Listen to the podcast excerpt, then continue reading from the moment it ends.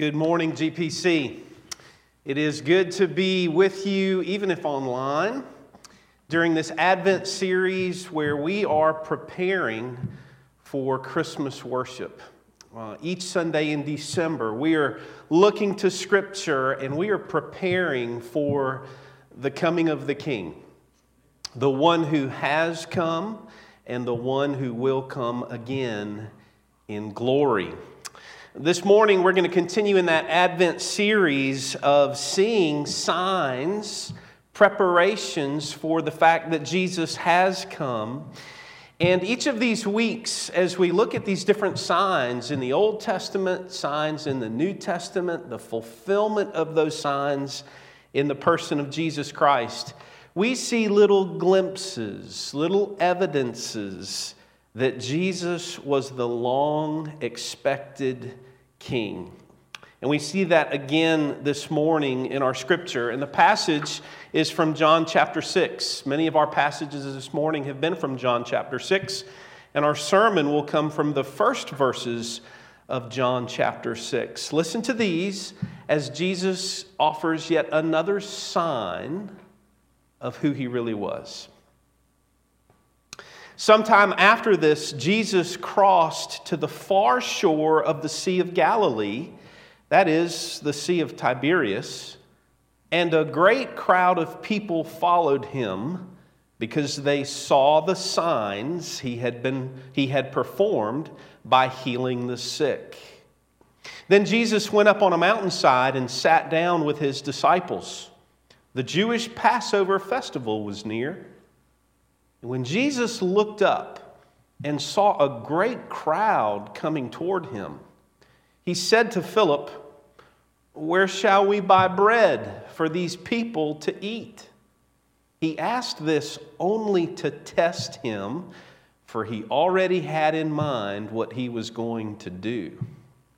Philip answered him, It would take more than half a year's wages to buy enough bread for each one to have a bite.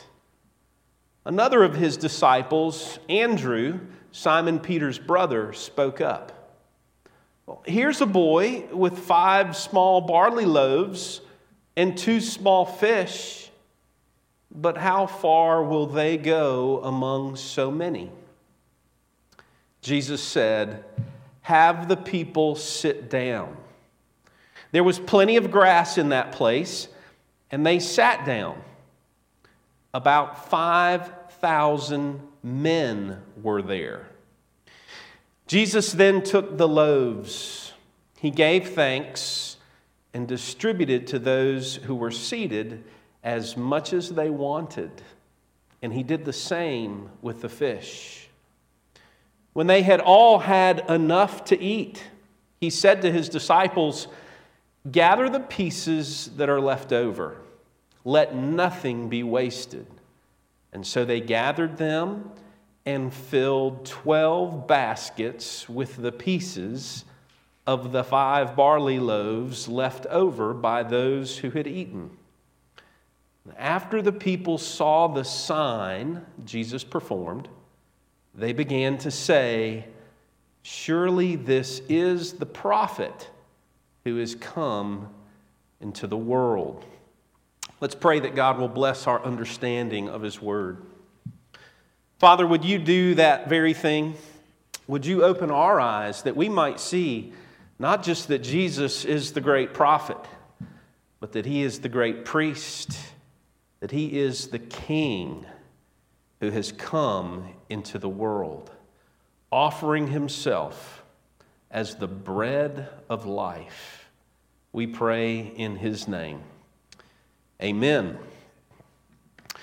Some of you are familiar with a book that came out a number of years ago called The Five Love Languages, uh, identifying different ways that people feel loved. Uh, words of affirmation, physical touch, gifts. I can't remember the others, but I do remember that there actually is a sixth love language and this would be my love language. And it is the love language of bread. bread is how we communicate our love and our affection for people because there is nothing better than bread. That is, if you're hungry. I'm always hungry. And so I always love bread. But the truth is, as we begin a sermon on bread, well, let me say, my week has been filled with thoughts of bread, more thoughts of bread than actual bread. Um, I, have thought about bread as I've read about bread and, and heard what Jesus has said about bread and himself as bread. I listened to bread. If you've never listened to bread, you need to tell Alexa, play songs by bread, and you will be blessed by the 1970s soft rock music that blessed my week all week. I've been consumed with thoughts of bread, and as I begin this sermon, let me say this. This sermon and what Jesus says about bread really is only understood by those who are hungry. If you are full, or if you have a feeling of fullness, then bread doesn't sound very appetizing and you don't know your need for it. But it's when you're hungry, it's when your stomachs are empty, that bread means everything to you. And that's the context that Jesus introduces this bread love language to them. Their hunger pangs in the desert. Uh, the Lord has had a historic use of bread. You know this, and we've had another sermon on bread when we were outdoors, uh, considering some of the hymns of our church. But the Lord has had a historic use of bread, and it was referenced in John chapter 6 in one of the verses that we heard this morning uh, that the Lord, for Old Testament Israel, when his people were hungry and wandering in the desert and grumbling about their empty bellies, God miraculously provided bread from heaven, manna from heaven, that would satisfy their deep hunger on his terms. And so it served as a sign in the Old Testament of God's presence and his provision for his people. And now in the New Testament, these words we're considering of Jesus here and words elsewhere, bread surfaces again. And it is again a sign of his presence and his provision. And it also will serve as a symbol of his sacrament, of his presence and his blessing. And so you need to consider the Lord's historic use of bread. The Lord loves bread, he uses bread because we love bread and because we need bread. Now, the setting of our story that we've begun to hear already is that which sounds familiar. It's God's people wandering in the wilderness, hungry with empty bellies. And the text says that there are 5,000 men. That is to say, when they numbered and counted, the way that their minds worked, they counted men as the head of households, which means there were more than 5,000 people there. There were women and children also. So the actual number we don't know, but the best way to refer to this crowd is quite simply that it was a hungry multitude. It was a multitude of people, it was a lot of people, and they are on the move. Passover is near. They are on their way to Jerusalem by foot. They are gathering for the Passover festival, the feast, the gathering of God's people. And on their hike through this wilderness, through this desert, they are hungry. Their bellies are empty. And we've seen this scene before. This is so much like what happened in the Old Testament. God's people wandering, God's people hungry, their bellies are empty, and when we get hungry, we get angry. We don't deal so well with lots of people, and we have a lot of people together. And God will once again use this setting in this context to demonstrate bread from heaven. But it would be a new bread this time. It would be the bread this time. Jesus sees what's playing out before him. He sees this huge multitude of people. He knows that they're hungry, probably because they're talking about it. And Jesus is the one who raises the question. And he says to his disciples, Well, where can we buy bread? How are we going to address this problem? How are we going to address this need that has arisen? Uh, Mark says it differently in his uh, version of this, verse 37 of chapter 6. He there says that he says to the disciples, You give them something to eat, which only underscores the point that's being made here when Jesus asks, Well, where are we going to buy bread? And that is that the disciples were powerless to do anything about this need. Where can we get bread? Well, we have nothing to give them. We have no bread. Our hands are empty. We have no bread to offer 5,000 plus people. And what's worse than empty hands is empty pockets. We have no money. Uh, we don't have enough money to give everybody a bite of bread. How are we going to fill these empty bellies when we have empty hands and we have empty pockets? We have nothing. The truth is, that is precisely where God's people need to be in order to see God at work. To the point that they acknowledge and they understand we have empty hands, we have empty pockets, we have empty hearts. We do not have what it takes to deliver the need that is upon us. Knowing our emptiness is always step one in seeing God at work. We won't look for God to work when we think that we have the resources in our hands or, or in our pockets. And so the truth is, this is a hard truth, but God is gracious to us when He gives us those moments, those glimpses of seeing our empty handedness and seeing how empty our pockets really are. We consider that to be a curse when actually it leads to blessing. When we realize we have nothing, that's when God shows us that He is the provider of our needs. And so the solution to the problem is simply this empty bellies, empty hands, empty pockets. There will be full baskets and there will be full bellies when God is looked to and He chooses to reveal Himself, He will fill the baskets with bread and He will fill the bellies with bread. One of the disciples says, Well, here's a little boy. He has five small barley loaves and two small fish. Not much to address a multitude of hunger. But here's the principle that I'm indebted to a former professor of mine that this church family knows well. The late Terry Eves taught me to pray this way when he would say to me, Paul, remember, God takes our little and makes it much. And I've never forgotten that.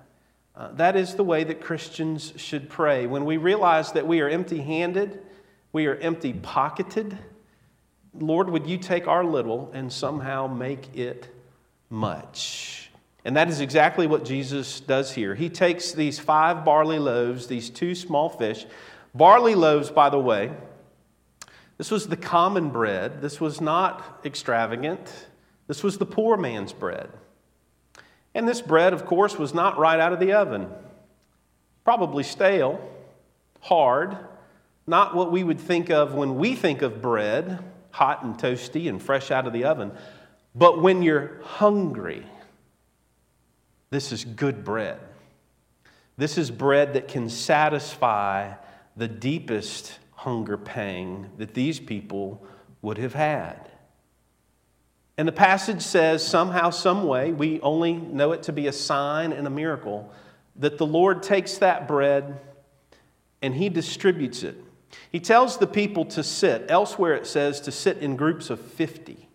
So picture a hundred groups of 50, a multitude of people. And why would you tell people to sit in groups of 50 and, and to have a seat? Well, because there's going to be a picnic. We've got bread to distribute. We're going to put them in manageable groups of 50. And so Jesus takes the bread and miraculously, only as God who created all things out of nothing and by the word of his power and in the space of six days, only a God like that can do this. But he takes that bread, he takes that simple common bread, and it multiplies miraculously. Now, some who try to find a way to explain away the miracle would say, well, what really happened here is that people did have bread and they had it hidden and they were being selfish with it and they didn't want to share. And now they feel so bad that now they share and there was enough there amongst themselves the whole time. And it just took Jesus to persuade them to do it. That's baloney. God is a miracle worker, makes things out of nothing for the good of his people, for the glory of his name.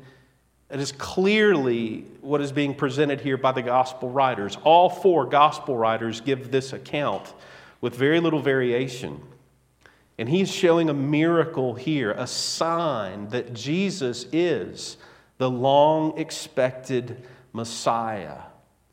And that bread is distributed and when they're done, when everyone had had enough bread, more than they could eat, they gather the pieces. And some say symbolically there are 12 basketfuls remaining, representing the 12 tribes of Israel, as if a statement is being made to all of God's people that Jesus is more than enough for your needs. Perhaps that is what the 12 baskets mean. I don't know. But we do know that it was more than they could eat. It was an all you can eat picnic. It says that they ate until they had room for no more. And it says that none was wasted. None of God's miracles should be wasted. And they gather the pieces for later. Jesus is more than enough to satisfy the hunger of his people.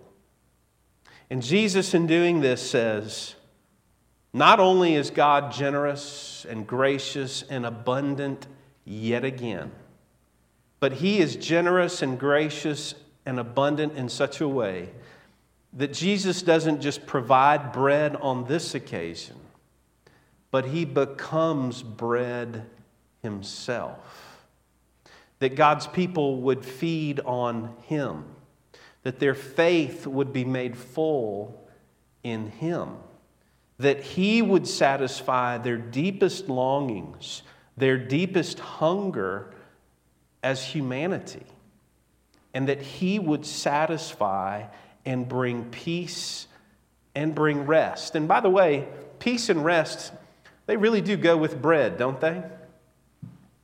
Eat some bread, and rest will follow, and peace will follow. That feeling of fullness and satisfaction that lets one rest. It all seems to go perfectly together. And that is the sign, that is the climactic sign that Jesus reveals here that he is the true bread of heaven and that he has come. He has come for his people, and he has come to be the one who would bear their sins and pay the price for their sins. And just as Jesus said to the woman at the well, You can never thirst again. And she says, Well, give me this water that I may not have to come back to this well. Now, Jesus says to these people, You can never hunger again. And that's good news to a hungry people who don't know where their next meal is coming from.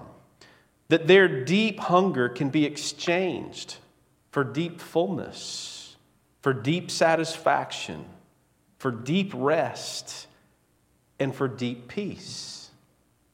And it just sounds too good to be true, doesn't it? Never hunger again, never thirst again. It sounds too good to be true. Well, Merry Christmas. That's the gift. Jesus says, In him you will never hunger and never thirst again. Not a physical hunger, not a physical thirst. He's talking about spiritually satisfying the deepest hunger, the deepest thirst for righteousness that his people have. This is what humanity has lacked. This is what humanity has been dying for.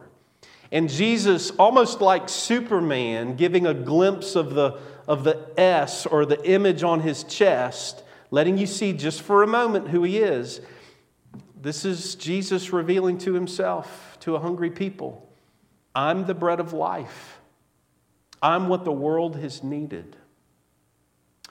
And they would believe somewhat, but very quickly turn and harden, as we understand the sinful heart will do. But at the end of the day, you and I are presented in this Advent season with the announcement that the true bread of heaven has come and that He alone can satisfy your deepest longing, your deepest hunger. It sounds too good to be true, and the gospel always sounds too good to be true. But it's what God has done for us in Christ Jesus saying, Merry Christmas to all. In Him you find the fullness that your souls are hungering for. It's a familiar quote from D.T. Niles, who was a pastor and evangelist actually in the Methodist Conference. He died the year that I was born, but you've probably heard his quote. On evangelism, he says this He says, We are but hungry, poor beggars, telling other beggars where we found bread.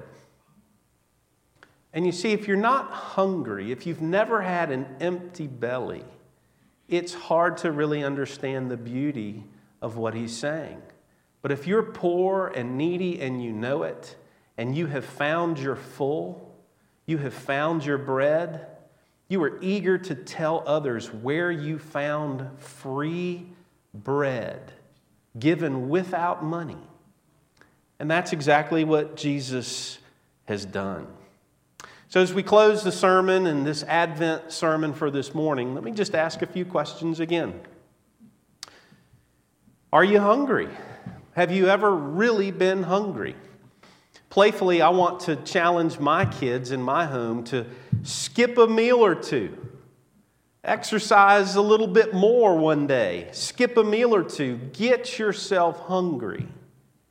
And then feast on good bread and understand what Jesus is saying about himself. Maybe that's homework for the GPC church family this week. Let yourself get hungry for once and satisfy yourself with good, redeeming bread. Understand what Jesus is saying about himself. And secondly, have you come to the point in your life ever that you've realized how empty handed and empty pocketed you are when it comes to satisfying your spiritual needs? Jesus says that's what we are. We are empty handed, empty pocketed. But then he tells us that all of that emptiness can be made full in him. And that's what we celebrate at Christmas. We celebrate the coming of the King who was himself the bread of life, the fullness for all of our emptiness. And John writes his gospel saying, I write these things to you that you might believe that Jesus is the Messiah, and that by believing in him, you will find life in his name. Let's pray that that would be true for all of us. Let's pray. Lord, would you show us our emptiness? And knowing that it hurts to admit it, would you give us the grace to be able to do it boldly, confidently, because you are our fullness?